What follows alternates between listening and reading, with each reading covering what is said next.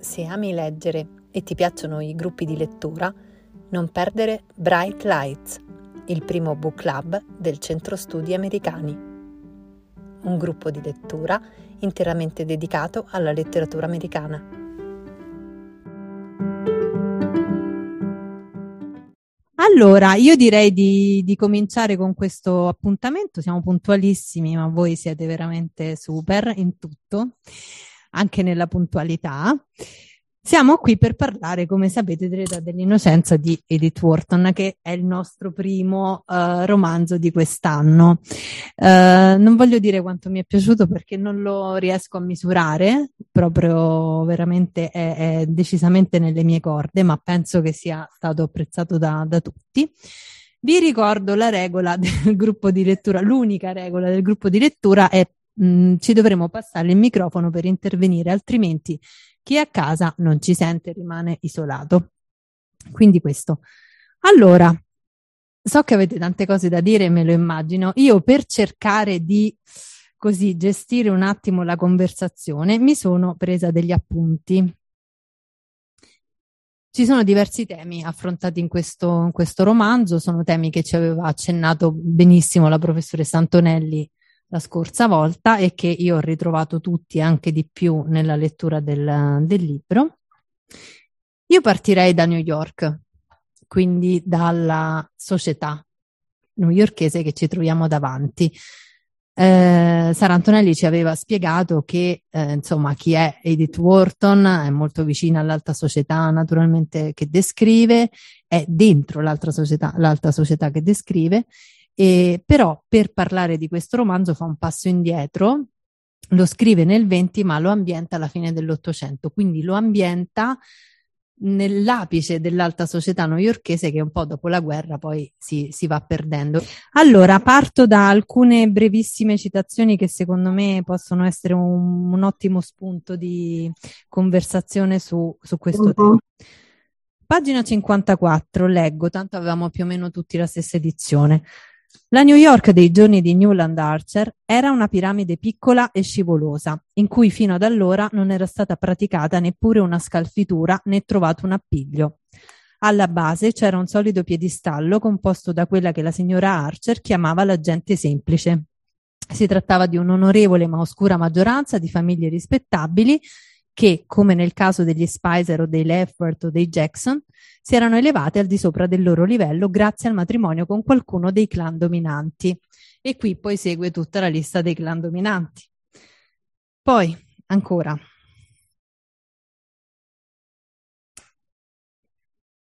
Allora, pagina 125. La cultura, certamente, se ne avessimo, ci sono soltanto dei piccoli orticelli che agonizzano qua e là per mancanza di, beh, di arature e di fecondazione incrociata. Sono gli ultimi rimasugli della vecchia tradizione europea che i vostri antenati si sono portati fino a qui, ma siete una piccola e dolente minoranza, non avete un centro, alcuna competizione, alcun pubblico. Siete come i quadri appesi all'interno di una casa abbandonata, ritratto di gentiluomo. Non conterete mai nulla, nessuno di voi, finché non vi rimboccherete le maniche e non vi sporcherete le mani. O fate così o dovrete migrare. Leggera, ci va leggerissima lei. Vado avanti. Ne leggo solo qualcuna, poi vi passo il microfono. Continuò a fissare, qui c'è la conversazione tra, a, a pagina 195, tra Archer e eh, Messier Rivière, il segretario.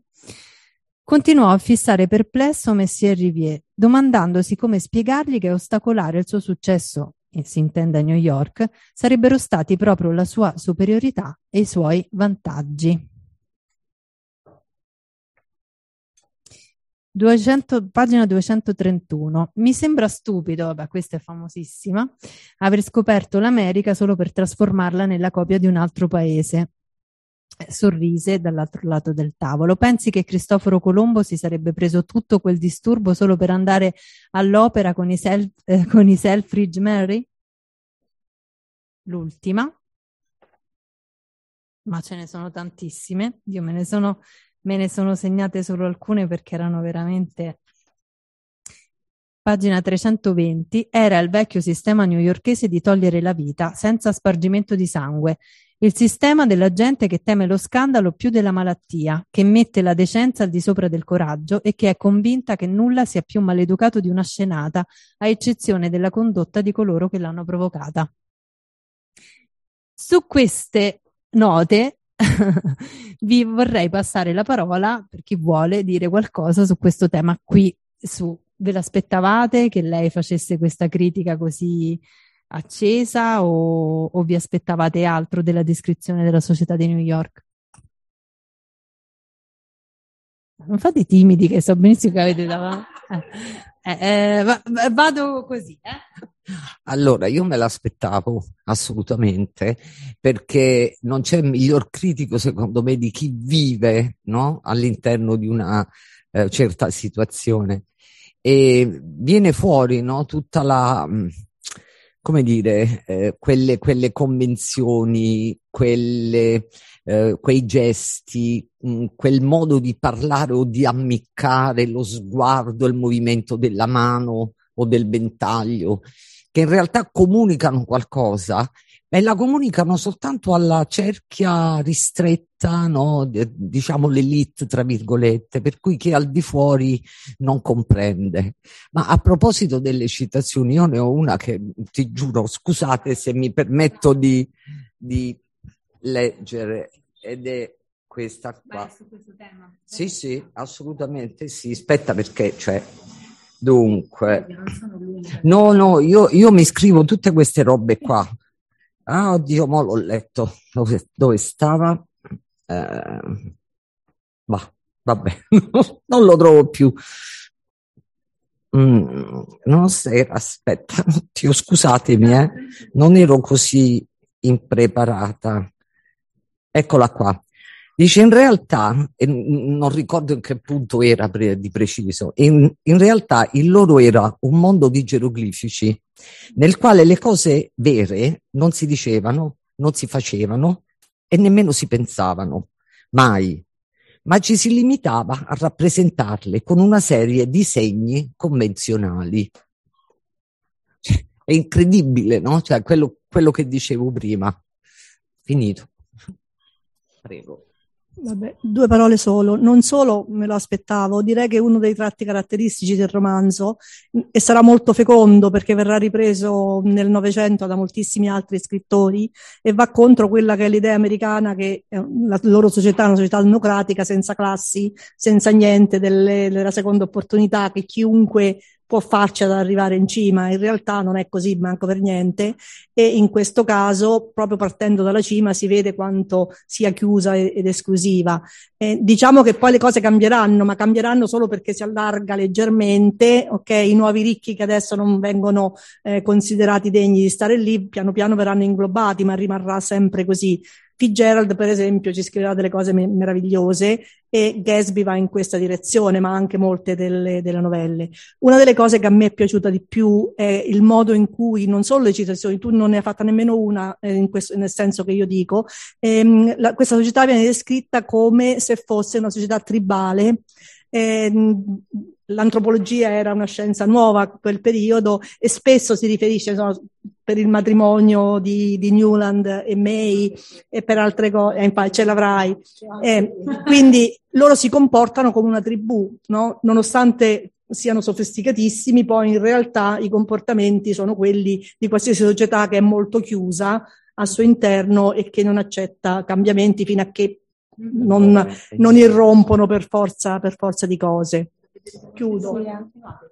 Sì, a proposito di tribù, io ho trovato, insomma, tutto sommato una società primitiva, come dice pure Sara Antonelli, ma la, la parte più violenta è quando espellono Ellen sì, l'ho trovata eh, da brividi e non me lo ricordavo perché è un libro che io ho letto o forse a 13 anni o all'inizio del, insomma, o a 14, non so, non mi ricordo e non l'avevo capito. Adesso a 60 l'ho capito,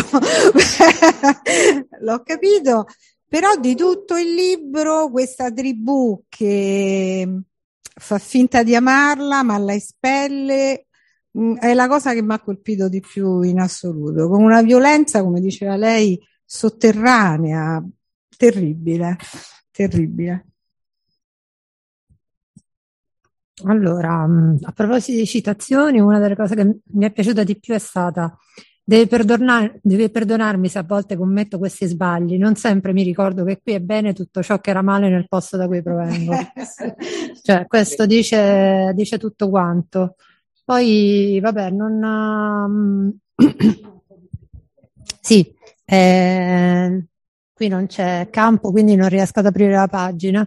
E vado a memoria. Eh, avevo lanciata anche nella, nel gruppo di Telegram la cosa dei nomi è una cosa che mi ha affascinato tantissimo perché ehm, diciamo tutto ruota intorno ai wetland, quindi sì, a parte land, ma il well land, quindi quelli che funzionano. Il new dovrebbe essere Archer, poi c'è un Seal, esatto, che ricorda molto Silly, e i mh, Borifort, qualcosa Borefort, Borefort eh, sì che mh, mm, in francese è un formaggio e quindi non plus ultra dello snobismo de, della cosa. Quindi anche questo gioco con i nomi è fantastico e mi sono divertita insomma ad associare queste cose e, mm, e poi ovviamente il personaggio della nonna che Aspetta che, aspetta che arrivo, arrivo Fatto. No, poi eh, sì, io arrivo da voi col microfono, ma intanto vi volevo anche eh, stimolare su questa. Vuoi dire qualcosa? Eh, no, su questa, mh, mm, diciamo così, confronto tra Europa e Stati Uniti. A me questa è l'unica cosa che un po' ha sorpreso, probabilmente perché, mh, diciamo così, non ero proprio mh, ferratissima su quel periodo e sul confronto, però avrei pensato il contrario, no? che la società europea fosse più chiusa rispetto a quella, e invece lei si trova lì e più volte dice, eh, insomma, dicono anche gli altri, beh, sì, quello che è accettato lì, poi ci arriveremo con il tema del matrimonio, ma insomma c'è anche questo. Io passo. Sicura che non vuoi dire nulla? E a proposito di questa differenza fra Europa e America, mh, mm, non lo so se è stato voluto, però Scorsese nel film inverte i colori biondo, biondo, scusa, ci avete fatto, eh, sicuro ci avete fatto caso. Praticamente May è bionda ed eterea, mentre nel film eh, Winona Ryder è tutt'altro che eh, bionda, è proprio scura, mentre invece Ellen che nel romanzo ha questi ricci neri, eccetera, nel, nel film è eterea, è bionda e penso che Scorsese l'abbia, l'abbia fatto volutamente. Perché secondo degli studi sociologici, appunto, sembra che nel mondo anglosassone l'idea del, della donna bionda sia collegata al, eh, alla, alla famiglia, a una donna rassicurante, una donna che sarà una buona madre, una buona moglie, eh, mentre l'elemento moro è l'elemento mediterraneo che è la donna tentatrice, rappresenta la donna che porta scompiglio. Quindi nella mentalità latamente anglosassone, quindi anche americana, c'è questa cosa. Penso che Scorsese abbia voluto fare un'inversione in questo senso, eh, probabilmente collegandosi a, a, a, quello che invece è per noi, per noi la donna mora è la donna di casa, la donna di famiglia, tradizionale, buona madre e moglie, mentre la donna bionda che viene dal nord è tentatrice, sconvolge le famiglie. No, secondo me c'è stato uno, stu- uno studio eh, in inversione proprio a livello sociologico che lui ha fatto rispetto al libro. Per il resto, per il resto è precisissimo. Però questa cosa mi ha fatto pensare a questi studi che hanno fatto tempo fa, e hanno individuato queste strutture mentali proprio di riferimento fe- femminile, femminino, non so come, come dire, ecco. non. Io ho fatto un, un, paio di riflessioni, a parte due parole su questo che stiamo dicendo adesso, sulla cultura americana rispetto a quella europea. A me non stupisce affatto, c'è una trasversalità secolare del complesso di inferiorità della cultura americana rispetto a quella europea anzi è, no, è, è sempre così, no? c'è un complesso di inferiorità dovuto alla mancanza di radici millenarie che noi invece abbiamo, quindi questo non se lo leveranno mai. io so che ho fatto studi di, di arti visive, ero stupito nel, nel, nel vedere che eh, a un certo punto le arti visive si spostavano su Pollock, sugli americani, sul, su, sulle... ero stupito perché dicevo, oh, sono entrati in gioco anche questi, no? Quindi... Invece, rispetto al libro, ehm, è stato molto importante la chiacchierata che abbiamo fatto con la professoressa la volta scorsa, perché sapere qualcosa di più della Wharton mi ha aiutato a capire quanto c'è di autobiografico in questo libro. Ed è in particolare su Newland la, la, la sua identificazione. Ed è una storia di un fallimento di una vita, in buona sostanza. Fallimento di una vita rispetto ai sentimenti, soprattutto ai sentimenti di un treno che è passato subito e che lui non ha colto, in nome di un perbenismo, in nome di una appartenenza a una società d'elite sulla, sul cui altare ha sacrificato un'intera esistenza. E quando la professoressa ci diceva che lei ha scelto di eh, sposare un uomo molto ricco perché la sua famiglia era eh, momentaneamente in disgrazia rispetto a una situazione molto più florida, eh, l'identificazione è facile a quel punto. Cioè tu stai tirando le somme della tua vita e ti inventi questa storia. Io l'ho letta così e mi quadrava man mano che le pagine andavano avanti questa cosa. Allora, mm, per quanto mi riguarda la cosa che mi ha colpito di più, perché fermo restando che questa situazione di New York e di questa società me, me l'aspettavo, no? Per cui, a parte l'avevo già letto, ma comunque. Quello che mi ha colpito di più sono stati dei pezzi quando eh, lui, Newland, ehm, comincia a ragionare che anche le donne potrebbero essere libere, cioè e avere eh, lo stesso comportamento degli uomini prima di sposarsi, no?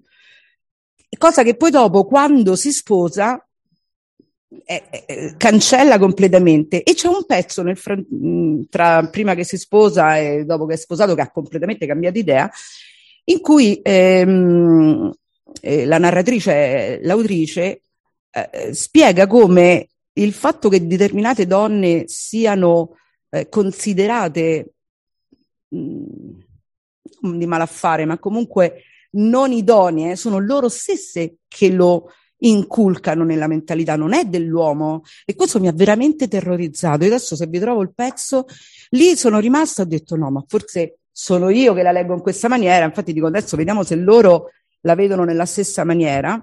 E dove ve l'ho messa? messa? Lì sono rimasta perché ho detto non può essere che loro pensano, parte che io me lo so tutto riscritto, eh?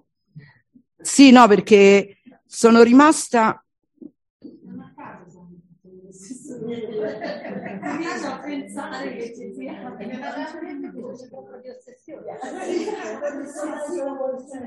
allora ecco a un certo punto dice è una fiducia incrollabile nella differenza abissale tra le donne che si amano e si rispettano e quelle con cui divertirsi puntini puntini e di cui avere pietà Tale punto di vista era instillato in loro con una certa solerzia dalle loro madri, dalle loro zie e dalle altre femmine anziane del parentato, le quali condividevano tutte l'opinione della signora Archer, secondo cui quando accadono certe cose l'uomo era indubitabilmente uno stupido, ma per qualche ragione la criminale era sempre la donna. Io ragazze, cioè, sono rimasta... Sì, però assol- cioè, a quel punto dico, ma ha voglia battaglie? Cioè, se, cioè, capito, ti ritrovi una frase del genere, e, infatti questa l'ho proprio segnata, e, sono, guarda, terribile come il primo giudizio negativo, cioè proprio, proprio sono rimasta lì ho detto no. Cioè, questa cosa mi ha sconvolto perché... Però è vero, quindi proviamo a immaginare come sono vissute.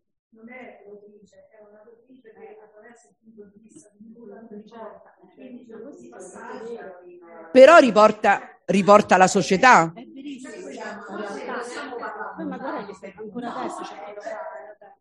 Ragazzi, vai. Ah, ve lo passo a voi.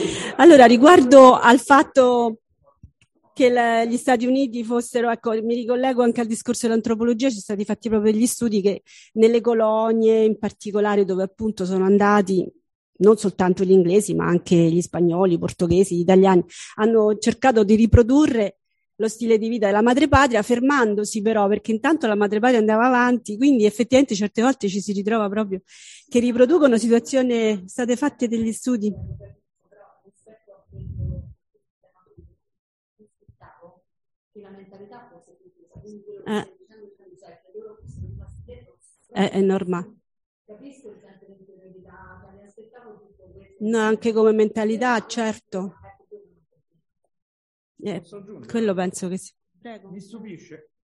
mi stupisce leggere della prima scena all'opera, no? Stai al Faust, dico no, e non mi dici due pagine del Faust. Cioè, c'è un dramma che è uno dei drammi della letteratura eh, de- mondiale, no? Cioè, questa assenza totale questo distacco, infatti è uno dei temi di cui abbiamo parlato nelle primissime, eh, dalla cultura con la C maiuscola è impressionante, eh? scrive benissimo, spesso ho dovuto farmi ricerche su Google, che diavolo stava dicendo, però, però c'è un vuoto eh, che noi europei percepiamo, nessuno avrebbe passato un- una serata all'opera senza dire due cose su che cosa sa- sape- sul musicista. Secondo me è voluto. Eh, a meno l- si andava all'opera solo per eh, guardare i palchetti. Un palco di sordi, un palco di sordi è, è incredibile, no? Io No, poi ecco, eh, eh, è una condanna a morte questo che hai detto, no? però era così. Quindi probabilmente è voluta questa cosa. No, invece riflettendo su quello che ha detto lui, che Newland potrebbe essere Edith in qualche modo, forse è vero perché effettivamente lui a me ha dato, ne parlavamo anche prima, mh, all'inizio pensavo, ah sì, guarda come come avanti, poi dico, ma no, guarda invece come passivo, guarda come è così, no? Ondivago è stato la- l'amore odio, amore odio. Ehm, no, parlavamo di Newland perché Lei è coraggiosa. Esatto, lei però può darsi che Edith alla fine nella sua vita magari questo per esempio anch'io alle volte lo penso, no? Abbiamo fatto il femminismo, sì, cioè vuoi fare ma non ci riesci e non analogia del Newland Edith, io dicevo. Lei dice su Ellen. No, io la vedo eh, più su Newland. No, no. Sì, sì. Vabbè, però lui era malato perché aveva problemi mentali, forse è stato facilitato in quella. Però, però al di là del divorzio, che secondo me lei poi delle scelte comunque audaci l'ha fatto perché è andata a vivere in Francia, no? come anche Harry James, eh. però quella è una cosa abbastanza normale pure. Però forse magari alle volte uno dice vorrei fare questo, mh, magari anche noi, no? Io per esempio alle volte penso guardo così al passato, il femminismo e poi alla fine fai una vita borghese, normale, di sposi, allora pensi forse ti manca il coraggio, un pochino in Newland ce l'ho vista, questa cosa che alla fine l'ho perdonato, voglio dire, perché alla fine succede che non ce la fai, anche se poi lui è contento di sposarsi, però non ce la fa forse a reagire. E forse però non se n'era neanche tanto accorto. Secondo me è stato anche un po' ingenuo perché il momento della scena finale, quando c'è l'addio a Ellen, praticamente lui lì si accorge che tutti quanti sanno che loro erano amanti, che poi neanche lo erano in realtà, e, e si accorge che tutti sapevano tutto. E lì veramente, secondo me, il le- lettore pure si sente soffocato, proprio questa c'è questa mh, famiglia che si chiude a riccio e fa, fa corpo e spul- espelle Ellen in questo modo terribile. Come si muove May è terribile, è molto, è, è molto te- è, forte proprio come modo di fare e anche tutto sommato anche attuale perché alla fine la famiglia, la famiglia c'è ancora, il familismo c'è ancora. Sì, Eh, allora volevo, volevo dire due cose. Magari prima dell'opera, perché ci ho pensato anch'io, eh, però poi mi è rivenuto in mente anche Dumas quando nel Conte di Montecristo mette in evidenza che se eh, il Conte di Montecristo torna per fare la sua vendetta, eh, torna e si fa conoscere andando all'opera. Quindi l'opera proprio come luogo di relazioni sociali e quello è il, lo scopo principale, diciamo così, eh, de, della frequentazione. Eppure qui eh, l'ho ritrovato. E poi per quanto riguarda la psicologia dei personaggi, io ho pensato che effettivamente eh, la Edith si sia, eh, diciamo così, eh, impersonata in entrambi, cioè sia nella Ellen che in lui, e che quindi nella parte di Ellen abbia rivisto se stessa nel momento in cui è riuscita a fare la, la scelta difficile di divorziare, eccetera, e invece eh, Newland è rimasto oh, ancorato legato a, mm, alla paura, diciamo così, del cambiamento. Eh, mi ha anche molto colpita il fatto che eh, lei eh, sia riuscita a fare un'analisi così lucida e introspettiva di un uomo, cioè del pensiero di, eh, di, di una psicologia maschile eh, che eh, sembra, cioè, in effetti il protagonista è più lui, no? Eh, rispetto a lei, e però lei riesce veramente a entrare nelle pieghe delle sue indecisioni, dei suoi dubbi e anche delle sue forti emozioni. E quindi questo, pure questo aspetto qua mi sembra interessante. Poi tutta la vita di, di, di questi newyorkesi che comunque cercavano una sicurezza e la tribù gliela dava, la stessa moglie, eh, la stessa Mary che è innamorata di lui, però poi alla fine sta sempre dalla parte della sua famiglia famiglia, quindi nasconde pure a lui le decisioni importanti sulla cugina eh, perché non riesce a non a, a, diciamo così a fare eh, corpo col marito. Ma eh, tra il marito e la famiglia d'origine prevale sempre la famiglia d'origine quindi questa qui è una cosa anche che mm, ha colpita. E, e poi ecco questa vita che loro facevano tra New York e Newport Newport, che veramente è un luogo pure affascinante, poi anche in quella bella villa di Newport dove hanno girato la, la, la scena della festa eh, del grande Gatsby, eh, quindi insomma ritornano proprio tutti que- e lei, Mary, che non accetta di fare la vacanza proposta dal marito, ma non andiamo a Newport, basta, cerchiamo, da, andiamo in un posto invece più selvaggio, più libero e così via, e no, lei in quel caso preferisce sempre, la sua scelta ricade sempre su, su sulla proposta della famiglia. Eh? Quindi, ecco, non so. Mi sembra che su New York avete detto, eh, avete detto tutto e di più. Io l'unica cosa che ogni tanto ho sentito dei commenti, ma con il nostro sentire è, è, difficile dire sì, ma lui è un... In fondo sono personaggi benissimo calati nel loro tempo e benissimo calati nella loro società. Eh, d'altra parte anche eh, il, eh, Harry James, quando scrive, e nello stesso periodo, perché è intorno al 1870, ritratto di signora, lei alla fine abbandona il grande amore pur di stare vicino a quello che è la regola. Si vede che funzionava così. Le signore dovevano rimanere, rinunciare al grande amore per rimanere in famiglia, perché o comunque mantenere quello stato che qualcuno ha detto di donne integerrime, comunque serie, che facevano il bene di se stesse e anche dell'amato. Bisognava essere, bisognava essere nati in Russia, insomma, perché sempre nel 1870 Anna Karenina No, ma lì c'è un problema di utilizzo di stupefacenti e di forme di cose per cui uno va in paranoia. Quello è un altro discorso. Però, insomma, è proprio nel discorso americano, cioè in questo senso che uno può comunque vivere anche profondamente un sentimento, ma bisogna essere puritani. Insomma, no, almeno fino ai primi anni del Novecento. Poi è chiaro che se stiamo parlando della Beat Generation è tutto un altro periodo, ma stiamo ancora parlando di un periodo che si rispecchia nell'Europa. Nell'Europa vede comunque un modo eh, che a parte culturalmente diverso, però un, un atteggiamento o troppo cattolico, nel senso che c'è il perdono e tutto quanto, quindi non va bene, ma non abbastanza puritano. E quindi c'è questa differenza che, perché poi qua in Europa non è che fosse tutto rose e fiori, però molto probabilmente le persone che arrivavano in Francia, in Italia, frequentavano altri tipi di, eh, di alta società, quindi di un altro tipo di, di, di situazione.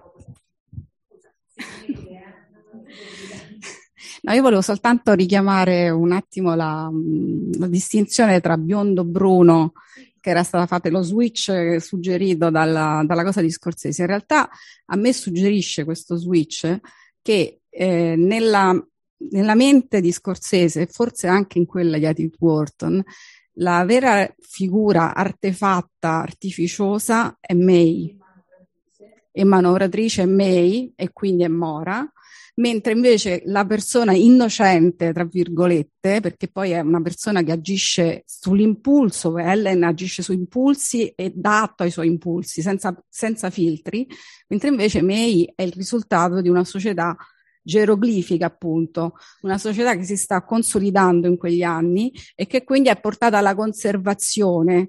La conservazione si ottiene soltanto con il matrimonio, col consolidamento appunto dei matrimoni, delle famiglie, dei patrimoni, eccetera, eccetera. Quindi Newland in un certo senso non è che ha rinunciato, Newland ha fatto una scelta, ha deciso di continuare la sua società, rinunciando sicuramente al colpo di testa, al grande amore, all'idea romantica. E un'altra cosa che volevo aggiungere è che secondo me gli americani di quell'epoca non avevano affatto un'idea di soggezione rispetto all'Europa, anzi, perché eh, era una società, quella americana di quegli anni, estremamente con molti più strati di quella europea. Cioè loro si dovevano confrontare con una natura che hanno dovuto domare, un continente che hanno dovuto domare e instaurare in quel continente un sistema sociale che li portasse a, ad affrancarsi, a diventare liberi. E quindi secondo me in questa fase siamo nella fase di consolidamento, perché questa è la fase dello sviluppo economico, delle ferrovie, dei grandi, dei Rockefeller, ecco, questa è la fase in cui appunto, come dicono, che la Mrs. Mingot aveva costruito la sua casa ai confini verso Central Park, dove poi sorgeranno tutte le case dei grandi magnati. Quindi è proprio la fase di inizio dello sviluppo, dell'affermarsi della supremazia economica e alla fine anche culturale degli Stati Uniti. Quindi, secondo me, la soggezione nei confronti dell'Europa o della cultura europea. Prego. Eh, io passo oggi. Sì, no, anch'io. Allora, io avevo preparato veramente altri temi, però sono usciti. Sono, sono, usciti perché volevo parlare del matrimonio, del divorzio, eccetera. Ne abbiamo, ne abbiamo parlato. Non, non abbiamo... Eh, sì. Eh. sì. Però ti devo ripassare il microfono, se no loro non ti sentono. Lo rileggo. sì.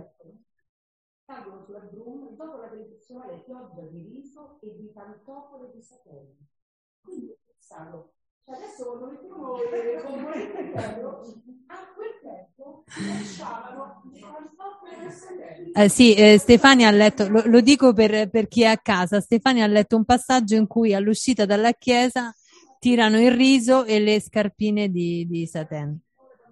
Di Satan. È uguale.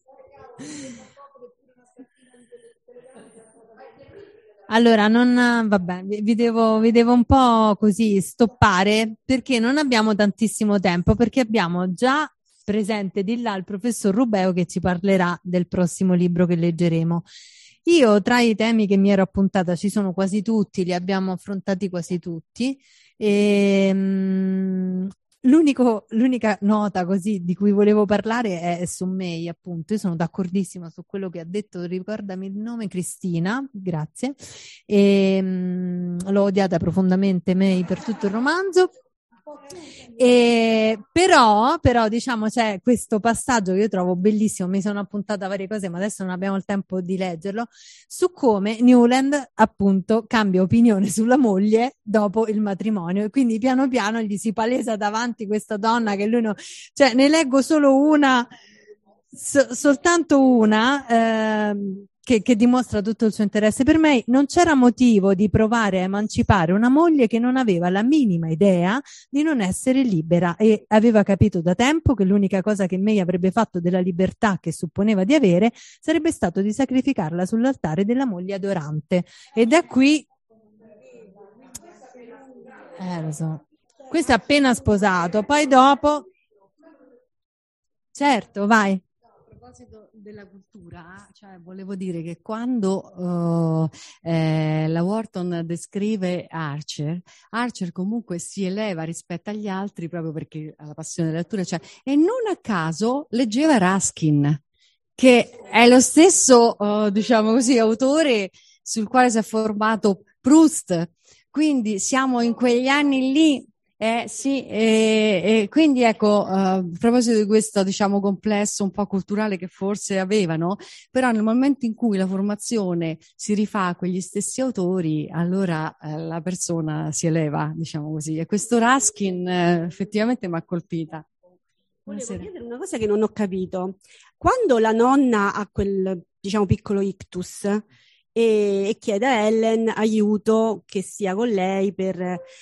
E poi, vabbè, Ellen viene a sapere che è incinta, però io non ho capito, la nonna in quel caso non è come tutta la famiglia dalla parte, è dalla parte di Ellen. Ah, ah ok. Eh, non l'ho capito lì la figura della nonna, perché poi Ellen sceglie di, di andarsene, perché, vabbè, però non capivo se la nonna stesse fingendo o fosse sincera. Forse era un po' ambigua. Le nonne allora, io la nonna la adoro, secondo me sapeva tutto, voleva dargli una mano a dire bello mio, te la metto qui, vedi un po' che cosa. Ecco. Eh, però questa è la mia lettura, insomma. Professore, noi eh, così. Eh, ho ragione allora, volevo aiutarlo. Eh. Esatto, esatto, esatto, esatto. Va bene, allora, diciamo che Ah, diciamo che il libro la, cioè, ci è piaciuto molto, l'abbiamo sviscerato, ci sarebbero veramente mh, tantissime cose da dire. Io poi non lo so se vogliamo fare una seduta a parte sul finale, ma proprio di, di psicanalisi, io non lo so. Esatto, esatto. E, però ecco, ora ci tengo a, a, introdurvi il professor Ugo Rubeo che ha, insomma, ha accettato il nostro invito e ci aiuterà un po' a capire Uh, invece il prossimo autore che leggeremo, che è ben diverso dalla Wharton, dalla Wharton, stiamo parlando di William Faulkner. Noi, professori, abbiamo scelto uh, Luce d'agosto, eh, perché così mi hanno detto che era il, uno tra i più leggibili di Faulkner, però adesso vediamo. E, e quindi le passo il microfono solo perché con questo ci sentono anche da casa. Prego. Grazie.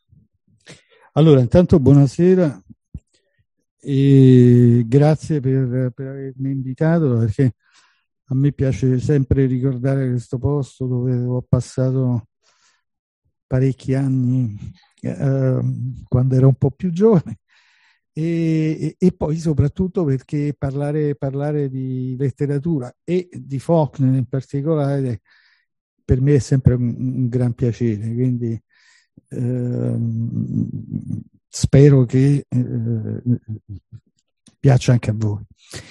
Una cosa, io non, non sapevo che tipo di audience, eh, cioè, quindi se è una cosa di specialisti, di gente che, che no. conosce, oppure invece una cosa, quindi io l'ho tenuta un po'...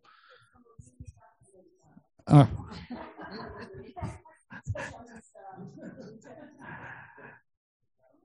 L'ho tenuta un po' su, a livello introduttivo, proprio perché non ero sicuro di... Allora, dunque, Faulkner appartiene a, a quella generazione estremamente eh, fortunata, unica direi, che è la generazione di fine secolo, del, degli ultimissimi anni dell'Ottocento, eh, in cui eh, nascono uno dopo l'altro, sembra quasi una, una sorta di butad, ma invece è proprio così, uno dopo l'altro, quelli che poi diventeranno i maggiori eh, scrittori americani del, del primo Novecento, in particolare del periodo cosiddetto modernista, che è, ehm, che è appunto un periodo di grande eh, espansione culturale, di grande innovazione soprattutto e, e, anche di grande peso rispetto a quello che poi sarà la tradizione invece del Novecento più, più avanzato, nel senso che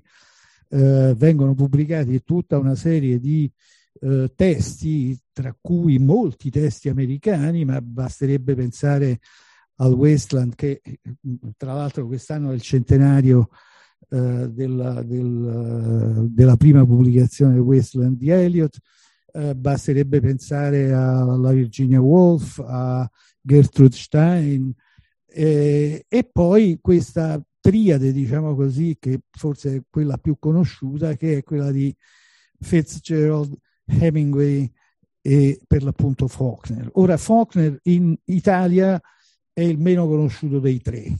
Se si parla di Fitzgerald si sa di chi si parla, se si parla di Hemingway ancora più, di Faulkner non molti sanno, un po' perché in effetti, eh, questo eh, eh, ehm, l'avete già un po' anticipato, è un autore molto difficile, un autore impegnativo, quindi lo sa bene per esempio il traduttore, il primo traduttore di Sound the Fury, che è uno dei suoi testi, diciamo così, più, forse il più rappresentativo, pubblicato appunto nella, eh, nei primi anni del, del, nel, verso la fine del, degli anni 20, nel 29, eh, lo sa bene il, il, primo traduttore italiano di quel romanzo, perché a un certo punto, poveretto, si è trovato con un, due personaggi con lo stesso nome, di cui uno era morto e lui ha pensato che fosse in qualche modo risuscitato, quindi diventa, è stato un caso di, clamoroso e Mondadori si è poi affrettato a, a, a cambiare la, quella parte della traduzione, ma per dire che appunto ehm, le difficoltà non, non, sono soltanto per chi lo legge così da, da, da lettore comune, ma anche per alcuni eh, specialisti come appunto eh, era in questo caso il traduttore. Faulkner ha un periodo eh, d'oro eh, veramente eh, concentrato e incredibile data la qualità di quello che lui pubblica che va appunto dal 29 al 36. In questi 6-7 anni eh, Faulkner pubblica uno dopo l'altro eh, almeno cinque dei suoi maggiori romanzi. Quando parlo di maggiori parlo di romanzi non di successo, necessariamente di successo, perché proprio la difficoltà della sua scrittura per lungo tempo ha impedito che fosse uno scrittore di grande successo, a parte in un caso che è quello di Sanctuary che è stato pubblicato nel 1931 e che però, guarda caso, è un, un romanzo diciamo così, molto meno impegnativo dal punto di vista di tecnica letteraria di quanto non siano uh, gli altri. È un, sostanzialmente un giallo uh, hard boiled, mm, pesante, duro, uh, che rappresentò per lungo tempo il suo unico successo commerciale. Mentre Uh, due pubblicazioni nel 29, Sartoris, che è il primo uh, della, di, di, questo gruppo. Lo stesso anno, 29, uno in primavera e uno in autunno, uh, Sound and the Fury, l'urlo e il furore, tradotto in italiano l'urlo e il furore. e poi per l'appunto nel 30 As I Lay Dying, mentre morivo, che è un altro romanzo sperimentale molto concentrato e molto difficile, con una frammentazione dei punti di vista. Voi sapete, il punto di vista è quello che, del narratore, in sostanza, chi è che narra la vicenda. Beh, lì si è scatenato perché nel, se in Sound of the Fury aveva già frammentato in quattro la voce narrante, qui addirittura arriviamo, adesso non ricordo se 18 o 19 eh, diversi interventi, diverse voci, diverse psicologie, diversi punti di vista. Quindi un, un, lavoro, diciamo così, da un punto di vista tecnico veramente molto impegnativo.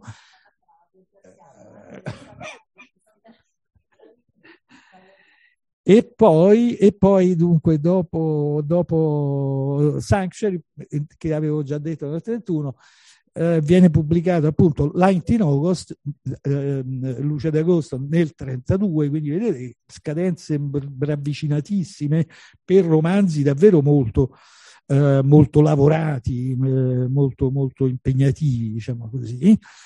Eh, e poi eh, a chiusura, diciamo così, tra virgolette, naturalmente, di questo periodo d'oro nel 1936, quello che forse è in assoluto il suo romanzo più direi forse il più ambizioso, eh, romanzo sperimenta- sperimentale come gli altri, ma portato ancora più eh, per certi versi quasi all'eccesso, che si intitola Absalon Absalon, Absalon Absalon tradotto in italiano, eh, del 1936. Ora, in questo periodo Faulkner crea forse quella che è da un punto di vista letterario la sua invenzione maggiore, di maggior successo, e cioè l'invenzione riguarda la creazione di una contea immaginaria. Uh, voi sapete che appunto negli Stati Uniti non ci sono le province, non ci sono le contee, no? quindi una contea immaginaria denominata con un nome stranissimo perché è un nome eh, tratto dal dialetto Chickasaw, del, degli indiani Chickasaw, eh, che eh, si chiama Yokna Patofa eh, e eh, questa contea immaginaria, il nome tra l'altro significa eh, sostanzialmente l'acqua che scorre lentamente sulla pianura, sulle pianure, è una sola una sola parola, ma un po' come gli ideogrammi cinesi, la, la, la lingua eh, indiana eh, diciamo, eh, scrive per eh, più per immagini che non per singole, per singole eh, parole. E, eh, e, questa contea che è naturalmente eh, diciamo ricalcata in qualche modo eh, sulla contea Lafayette, che è quella dove Faulkner è nato in Mississippi, ehm, è appunto quello che lui poi chiamerà My own little postage stamp of native soil, quindi il mio piccolo francobollo di terra nativa, che, è, che diventa appunto il centro della sua ispirazione. Um, lui si dichiara sole owner and proprietor di questa contea, quindi il solo uh, padrone, il solo ehm, specie di, di demiurgo, di, di, di, Dio, dirà in un'altra, in un'altra co- corrispondenza, beh, mi sentivo proprio come Dio, potevo far tutto, assolutamente tutto di centinaia di personaggi, crearli, ucciderli, farli ricomparire, farli sposare. Insomma, quindi crea, diciamo così, questo mondo letterario ehm, che è ricalcato, come dicevo, sul sud degli Stati Uniti. Ora, quando parliamo di sud, soprattutto se parliamo di Alabama e Mississippi, ci troviamo di fronte a due delle real- realtà a tutt'oggi, ma specialmente in quel periodo, due delle realtà più eh, povere da un punto di vista proprio economico eh, del, del, degli Stati Uniti e quindi ci troviamo di fronte per di più negli anni 30, quindi nel periodo della, eh, della Grande Depressione, nel decennio della Grande Depressione, ci troviamo di fronte a un mondo eh, difficile, aspro, eh, un mondo irto di difficoltà, di conflitti, anche perché, e questo è un altro dei grossi meriti di uno scrittore come Faulkner, ehm, quella contea, quella regione ricalcata su quella che lui conosceva molto bene per, per esserci nato, ehm, è una contea che fa parte di un sud sconfitto durante la guerra civile e questa sconfitta per mille motivi diversi eh, continua a pesare anche nel Novecento. Uh, la sconfitta, tra l'altro, è dovuta sostanzialmente al fatto che eh, la guerra civile poi in ultima analisi eh, scoppia soprattutto eh, per, eh, perché eh, in una eh, democrazia come quella americana non si era più in grado di gestire una ehm, situazione come quella della schiavitù. La metà degli stati, de, degli Stati Uniti eh, di allora, tutta la Bible Belt cosiddetta, quindi tutta la fascia che va dalla Virginia sostanzialmente fino al Nuovo Messico, Uh, era uh, la confederazione, diciamo così, era naturalmente, poggiava economicamente per intero sull'istituzione della schiavitù, the peculiar institution, come, come poi è stata chiamata da, dagli, dagli, storici, uh, e certo di peculiare aveva, aveva parecchie cose, insomma, ecco se vogliamo usare un eufemismo. Ora, questo passato eh, continua a pesare enormemente e nella scrittura di Faulkner rappresenta appunto un retaggio eh, che eh, ricompare costantemente in mille forme, dalla crisi, diciamo così, morale a quella che è poi invece la crisi economica, da quella che è una crisi di tipo eh, etico legata soprattutto alla sconfitta militare, che pure ancora brucia, eh, a quella che è la, eh, appunto il retaggio della eh, popolazione afroamericana destituita, perché poi nel momento in cui eh, alla fine della guerra civile si dichiara eh, la libertà degli ex schiavi, eh, in realtà poi questa enorme popolazione di circa 4 milioni di persone all'epoca non aveva dove andare, non, non era eh, scolarizzata perché la schiavitù vietava la scolarizzazione degli schiavi, non aveva eh, possibilità di accesso ad altre forme. Di... Quindi, insomma, molti, molti di questi schiavi, pur una volta dichiarati sulla carta uh, free men, in realtà uh, rimanevano a, uh, sotto forma di, di, mezzadria sostanzialmente, rimanevano attaccati agli ex padroni, i quali i quali insomma erano pur sempre di una classe completamente diversa dalla loro. Ora, quindi, questa storia, diciamo così, eh, ricompare anche eh, di continuo in forme, come dico, diverse in praticamente tutti i romanzi di Faulkner. Ed è interessante vedere come viene ripresentata. Qui possiamo magari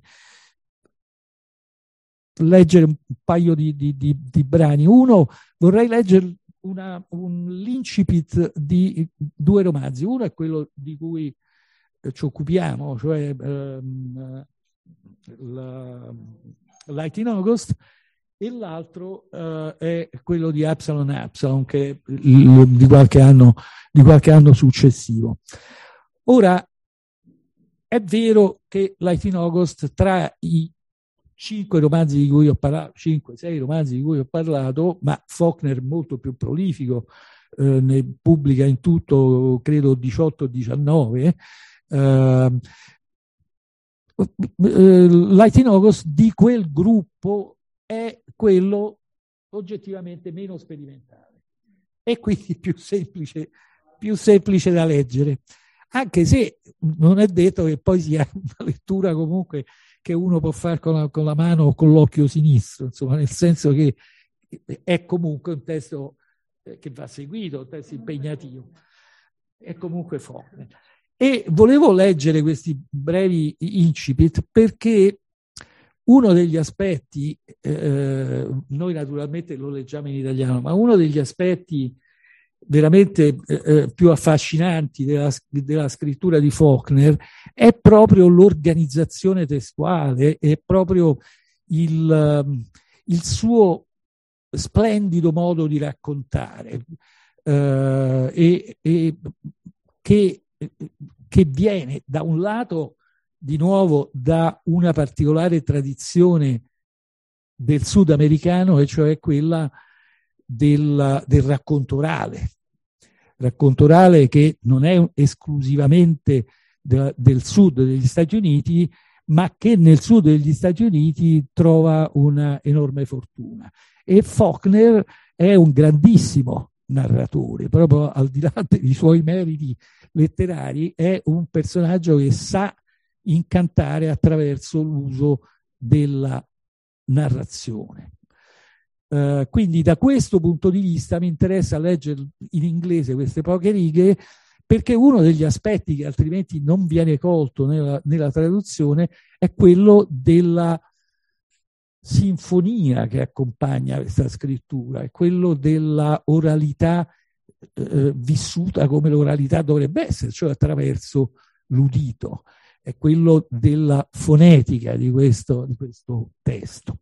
Allora, eh, non fa niente se, se, ci sono delle cose che non vengono capite, l'importante è, è, è cercare di seguire anche il suono di questa, di questa, e naturalmente mi perdonerete, ma io non sono madrelingua, farò, farò ecco magari, giusto.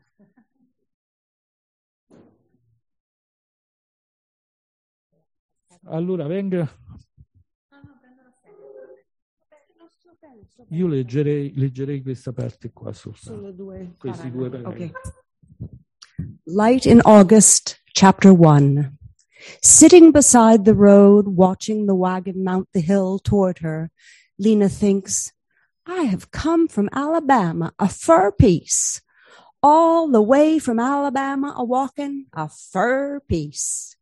Thinking, although I have not been quite a month on the road, I am already in Mississippi, further from home than I've ever been before. I am now further from Doan's Mill than I've ever seen since I was 12 years old. She had never even been to Doan's Mill until after her father and mother died. Though six or eight times a year she went to town on Saturday in the wagon, in a mail order dress and her bare feet flat in the wagon bed and her shoes wrapped in a piece of paper beside her on the seat. She would put on the shoes just before the wagon reached town. After she got to be a big girl, she would ask her father to stop the wagon at the edge of town, and she would get down and walk. She would not tell her father why she wanted to walk, to walk in instead of riding. He thought that it was because of the smooth streets, the sidewalks but it was because she believed that the people who saw her and whom she passed on foot would believe that she lived in the town too. Okay, welcome. Thank you, that was beautiful. Um, allora, avrete colto, tra le altre cose, che questo testo è pieno di ripetizioni sia di termini veri e propri, sia di suoni, sia di immagini. E eh, questo è, eh, ripeto, non è il più sperimentale. Se leggete per esempio l'incipit di Sound and the Fury, beh, lì eh, inizia con 60 pagine narrate da una demente, quindi da una persona che non ha controllo sulla, sulla, um, sì, sulla sua comunicazione orale e quindi uno oggettivamente non capisce niente. Eh, non vi dico quello che succede con gli studenti comunque. E, e, però anche qua con tutto che siamo su un livello di sperimentalismo certamente meno spinto meno avanzato eh, c'è tutto un gioco appunto su queste immagini che sono un po' come delle parole chiave disseminate così, un po' a, a, a caso, in realtà non c'è niente di casuale, ma come se fossero disseminate a caso eh, e che poi vedremo costruiscono un discorso attraverso i vari capitoli che ci incanala, che ci fa capire delle cose che altrimenti non avremmo capito e al tempo stesso ci dà tutta una serie di anticipazioni rispetto a quelli che saranno poi eh, gli eventi, per esempio una del, delle parole, ecco, in, in quest'altro incipit, provo a leggerlo io, questo, eh, eh, tanto dovrebbe essere più breve, sì è più breve. E, ehm, fate attenzione anche qua ad, ad alcune parole chiave ripetute, eh, ma come, con nonchalance, come se, come se, non ci fosse un lavoro alle spalle, no? Eh, questo è l'inizio di Absalom Absalom, noi non sappiamo nulla perché apriamo il libro adesso e cominciamo a trovarci in una serie di, eh, così, di in una situazione in realtà molto statica eh, in cui pure abbiamo una certa difficoltà a cercare di capire che sta succedendo, no? From a little after two o'clock until almost sundown of the long, still, hot, weary, dead September afternoon, they sat in what Miss Caulfield still called the office because her father called it that. A dim, hot, airless room with the blinds all closed and fastened for 43 summers because when she was a girl, someone had believed that light and moving air carried heat and that dark was always cooler, and which, as the sun shone fuller and fuller on that side of the house, became latticed with yellow slashes full of dust motes, which Quentin thought of as being flecks of the dead old dried paint itself blown inward from the scaly blinds as wind might have blown them. Mm?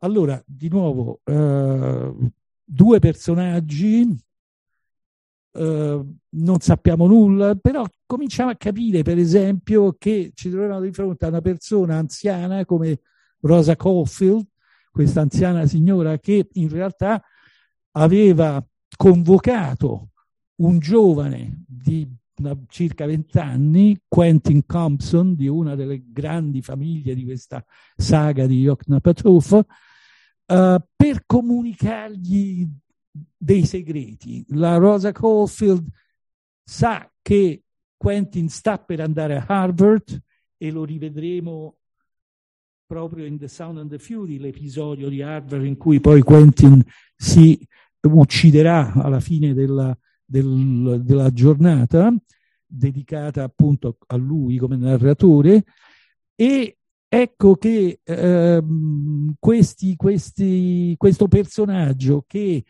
vuole fare l'intellettuale, che quindi va nella scuola prestigiosa partendo dal Mississippi, naturalmente Rosa non sa che un anno dopo si sarebbe ucciso, ma lei vuole in pratica fare un investimento su questo ragazzo raccontandogli i segreti inconfessabili, alcuni almeno inconfessabili, della propria vita e della vita di tutto il paese, di tutto il luogo in cui lei è vissuta. Questo è l'inizio, non è quindi un caso che poi troviamo delle ripetizioni come dead, per esempio, un, un, um, un, aggettivo che viene ripetuto due volte, più avanti verrà ripetuto, un'altra è, que- è, è la ripetizione proprio della, del, del fatto che c'è un'aria pesante, siamo nella, alla fine dell'estate, fa molto caldo, c'è una wisteria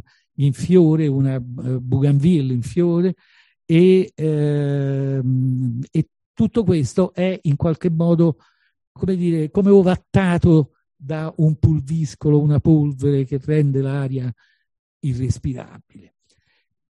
Naturalmente è un'anticipazione di quello che sarà poi il tema fondante del, del testo, cioè una uh, serie di tragedie familiari legate appunto alla, uh, ad alcuni dei personaggi principali, tra cui Quentin e Rosa. Come siamo combinati? Eh, una piccola conclusione. La, uh, questa volta leggo un brano in italiano uh, che è il risvolto di copertina, credo di questa traduzione di Mario, è quella di Mario Materassi, questa, che è il maggiore esperto di Faulkner in Italia e ha, il risvolto, immagino, scritto da lui, eh, c'entra alcune cose proprio rispetto a questo discorso sulle parole chiave di cui facevo, um, quando eh, non ho tempo di, entrare nei dettagli, ma quando lo, lo leggete fate attenzione a quelle che magari potrebbero eh, sembrarvi delle, così, delle vostre illazioni eh, circa il fatto che c'è un tessuto mitico, diciamo così, so, come tipico del, dell'high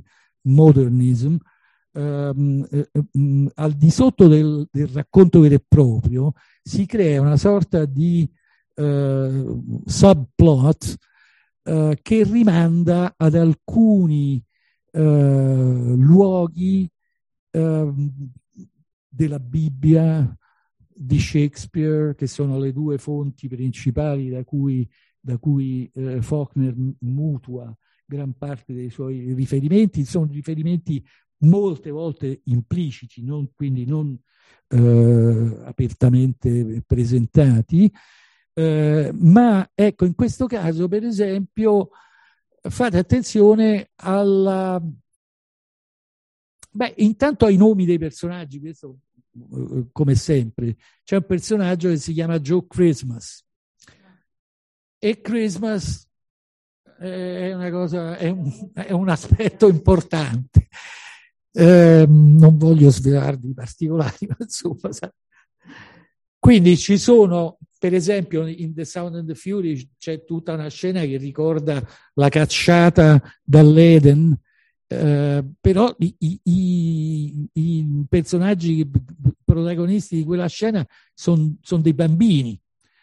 Eh, e quindi insomma c'è sempre diciamo così un qualcosa di più eh, che eh, ci viene stimolato attraverso alcuni suggerimenti, soprattutto alcune allusioni, spesso soltanto nascoste. Ma insomma.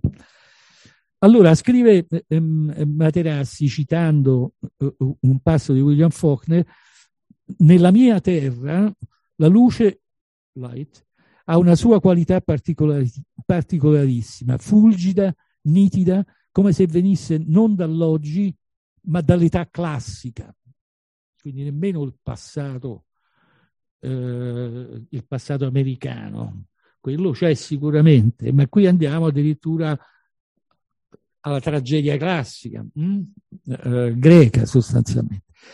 Così William Faulkner spiegò il titolo del suo settimo romanzo, uscito nel 1932 e subito acclamato come un capolavoro ed è tra i riverberi di quella luce implacabile che si consumano le vicende di una folta schiera di personaggi, una ragazza incinta, armata solo di una riserva eh, di paziente e tenace lealtà, che è la linea che abbiamo sentito parlare prima, che si avventura dall'Alabama al Mississippi alla ricerca del padre di suo figlio. Un uomo solitario dallo strano nome, Joe Christmas, con un'inclinazione arrogante e sinistra sul viso immobile che l'isteria razziale del Sud getta nell'abisso tormentoso del dubbio circa il proprio sangue, cioè una, um, un um, nero, diciamo così, uh, che però, essendo di carnagione molto chiara, può passare, il passing è proprio questa Ehm, questa pratica può passare per bianco. E, ehm, allora, del sud circa il proprio sangue, un reverendo presbiteriano ripudiato dalla sua chiesa per l'antico scandalo della moglie adultera e suicida, come vedete, è una cosa molto amena, e eh, circondati da neri invisibili, gli sceriffi, i taglialegna, i predicatori, le donne dal volto di pietra, chi definitivamente dannato chi alla ricerca disperata di una chimerica catarsi. E quando nella comunità di Jefferson si sparge la voce di un brutale omicidio, tutti i suoi membri vengono risucchiati in una spirale vertiginosa, così come vertiginosa è la prosa di Faulkner, alla quale, pur allarmati, non riusciamo a sfuggire, esposti fino all'ultimo a un male subdolo e irrimediabile. Io mi fermo qua.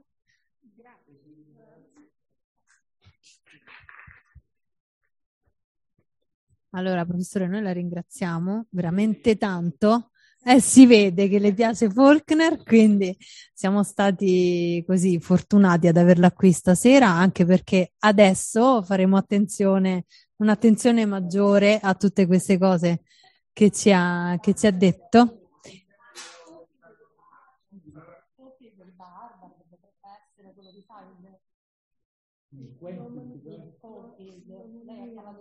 Eh, Quentin, si chiama Quentin quello dell'Urlo del Furore.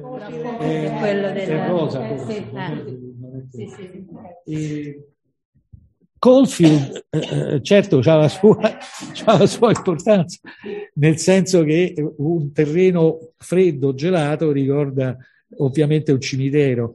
Eh, e, e, e di cimiteri qua ne troviamo diversi, ok.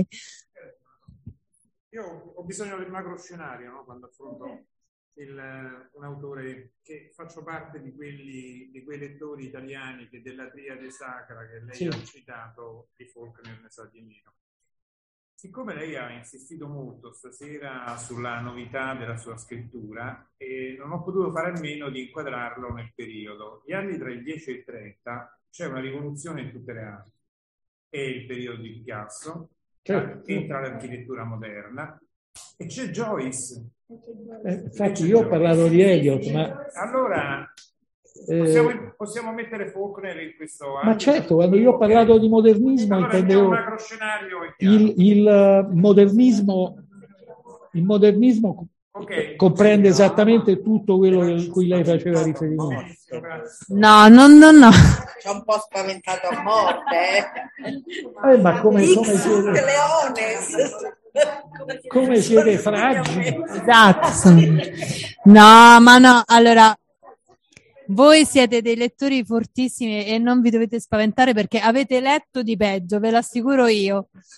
Eh, appunto. Eh, appunto, appunto. Allora, va bene, io mi scuso con chi è a casa perché oggi non abbiamo avuto il tempo di farli intervenire. eh, perché la, la discussione poi sull'età dell'innocenza, questi libri qua che abbiamo scelto quest'anno ci portano via più tempo perché abbiamo tante cose da dire e quindi ecco mi scuso con loro. E ringrazio di nuovo il professor Rubeo. Ne approfitto per dirvi che due cose.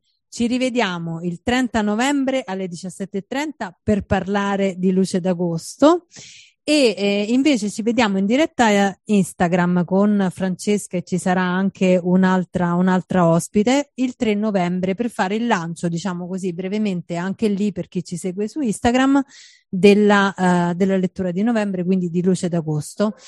Io vi scrivo tutto, vi mando tutto in newsletter, vi mando il link, vi mando il segnalibro per chi non era qui, vi mando tutto quanto. Va bene, grazie a tutti.